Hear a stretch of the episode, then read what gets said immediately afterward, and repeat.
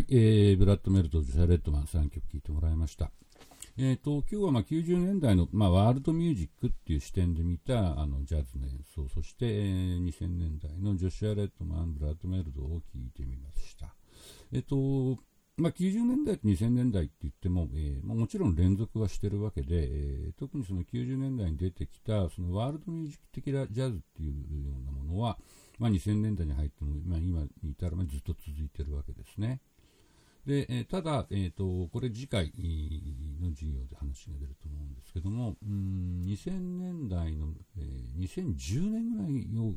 境にしてですね、割とジャズのシーンってガラッと変わったんですね。それ具体的にはロバート・グラスパーとかカガシ・ワシントンという人が出てきて、そのなんていうんですかね、それまでね、そのフィーチャージャズなんかもそうなんですけど、ヒップホップとかね、エレクトロニカとかそういうものとジャズをくっつける試みずっとあったわけですけども、もっと自然になっちゃうんですよね。で、なんていうんですかね、生まれた時からもうヒップホップが、流れてたみたいな世代ですから、そういう人たちがそのすごくこう自分のなんていうんでしょうかね、子供の頃から聴いてて血となり肉となった音楽と、ある程度年齢がいってから自分たちがすごくこうハマって、いっぱい学習したジャズをうまく結びつけて、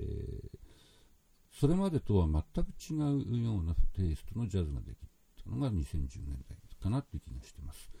というわけで、次回、15回目はその2000年代のジャズのいろんな傾向がありますので、それを一つずつ見ていこうかなと思っています。というわけで今回もインプレッションカードを送ってください。それから、リポートですね。リポートは、1月26日いっぱいまでにメールで提出してください。忘れないでくださいね。